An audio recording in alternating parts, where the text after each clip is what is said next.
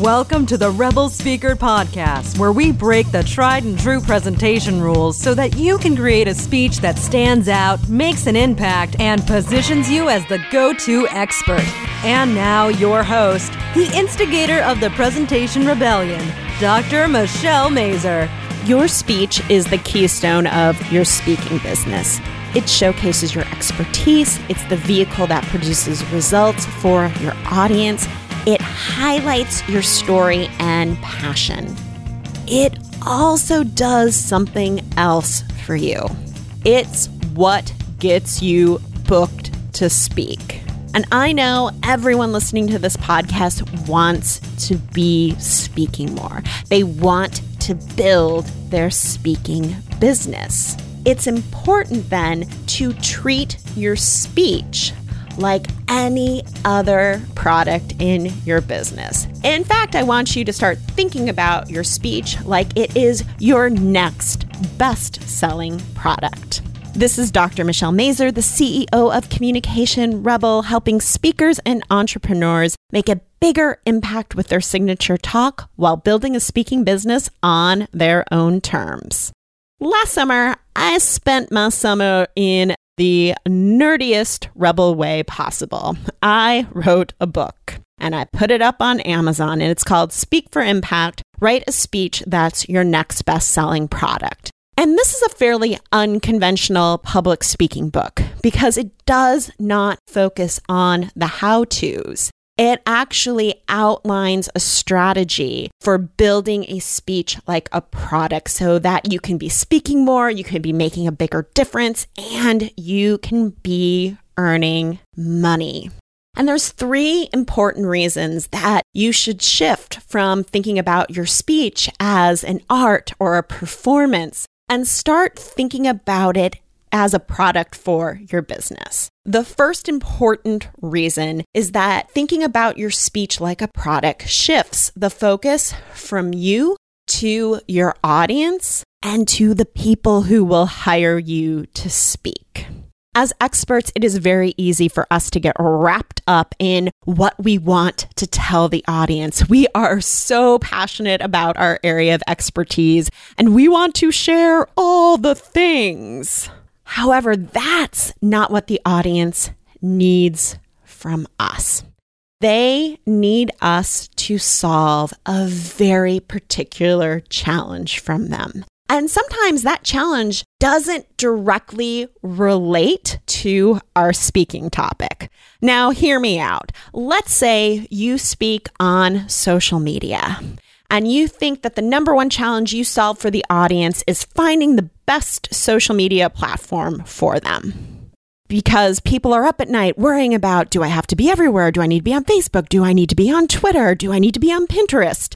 The fact is, they are not. Your audience is most likely worried about how do I get more eyeballs on my business? I'm writing all this blog content and nobody seems to ever see it, I feel like I'm spinning my wheels and my business and my sales are just in the toilet. How do I become more visible? That's the challenge you actually solve for them. And the vehicle you do that is through your expertise, through social media. So think about what is it that you need to solve because it's typically not your area of expertise that your audience is worried about. And this brings me to the second part of this point where when you're selling your speech, when you're thinking about it like a product, think about who the true customer is for this speech. If you are getting paid to speak, your customer for that speech is the person who's going to hire you, the person who is going to write the check.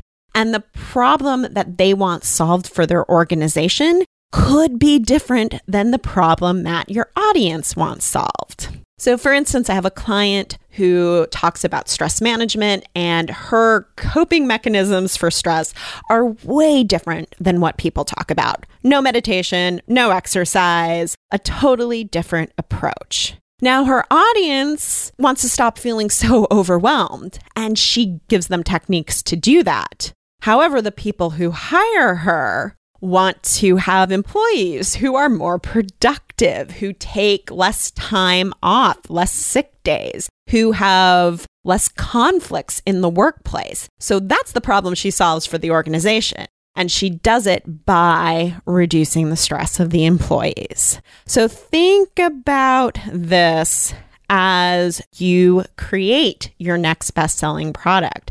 How are you solving a problem or challenge for your audience and for the person who's going to hire you to speak?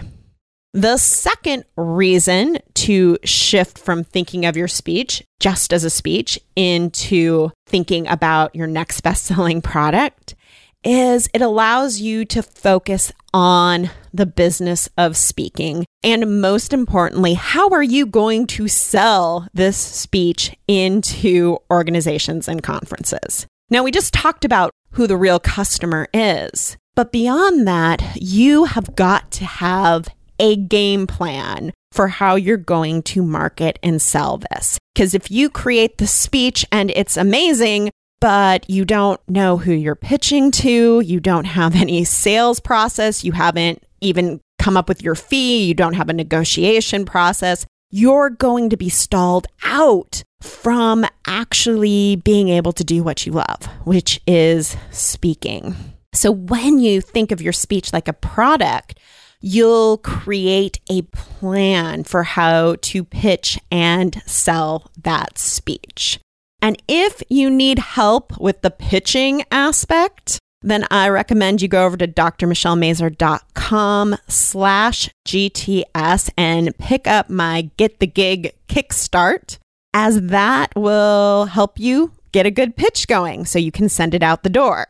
And now that we have you pitching and thinking about how you're going to sell and market this speech, this brings us to the third reason. And thinking about your speech like a product allows you to detach from the speech itself. As speakers, our identity gets really wrapped up in speaking. And when we are out there pitching, getting more visibility, getting feedback on our message, it can be so hard to be rejected. It can be demoralizing to be rejected. And when we send out a pitch and we get a no, or worse yet, we hear nothing, which happens a lot for speakers, it's too easy to think, ah, oh, this isn't worth it. Nobody wants to hear me speak. But if you're running your speaking like a business and your speech is a product, it allows you to detach. It allows you to look at the numbers and say, okay, for every 10 pitches I send out, I know I'm going to get one yes. And I'm going to celebrate those no's. Yes, I got rejected because I know it's getting me closer to the yes. You also realize that being rejected is not personal. It's simply that your product that you're selling wasn't the right fit for that organization. Or maybe it just wasn't a right fit right now for that organization. So being detached allows us to keep on with the business of pitching ourselves and putting ourselves out there. So celebrate those no's as they are not about you and it's getting you closer to your yes. So, treating your speech like a product has so many benefits. You know that you're solving the right problem for your audience and for the customer who's going to buy your speech. You have a focus on sales and marketing so that you keep your pipeline filled, and it allows you to detach from the inevitable rejection that you face.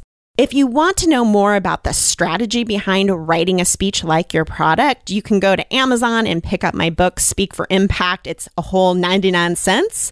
And you can get there by going to drmichellemazur.com slash impact.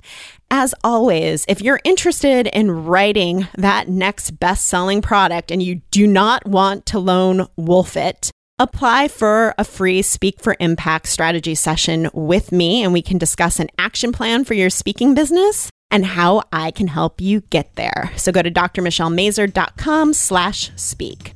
Remember, your speech is the keystone to your speaking business. It allows you to speak more, grow your influence, and get paid to do it.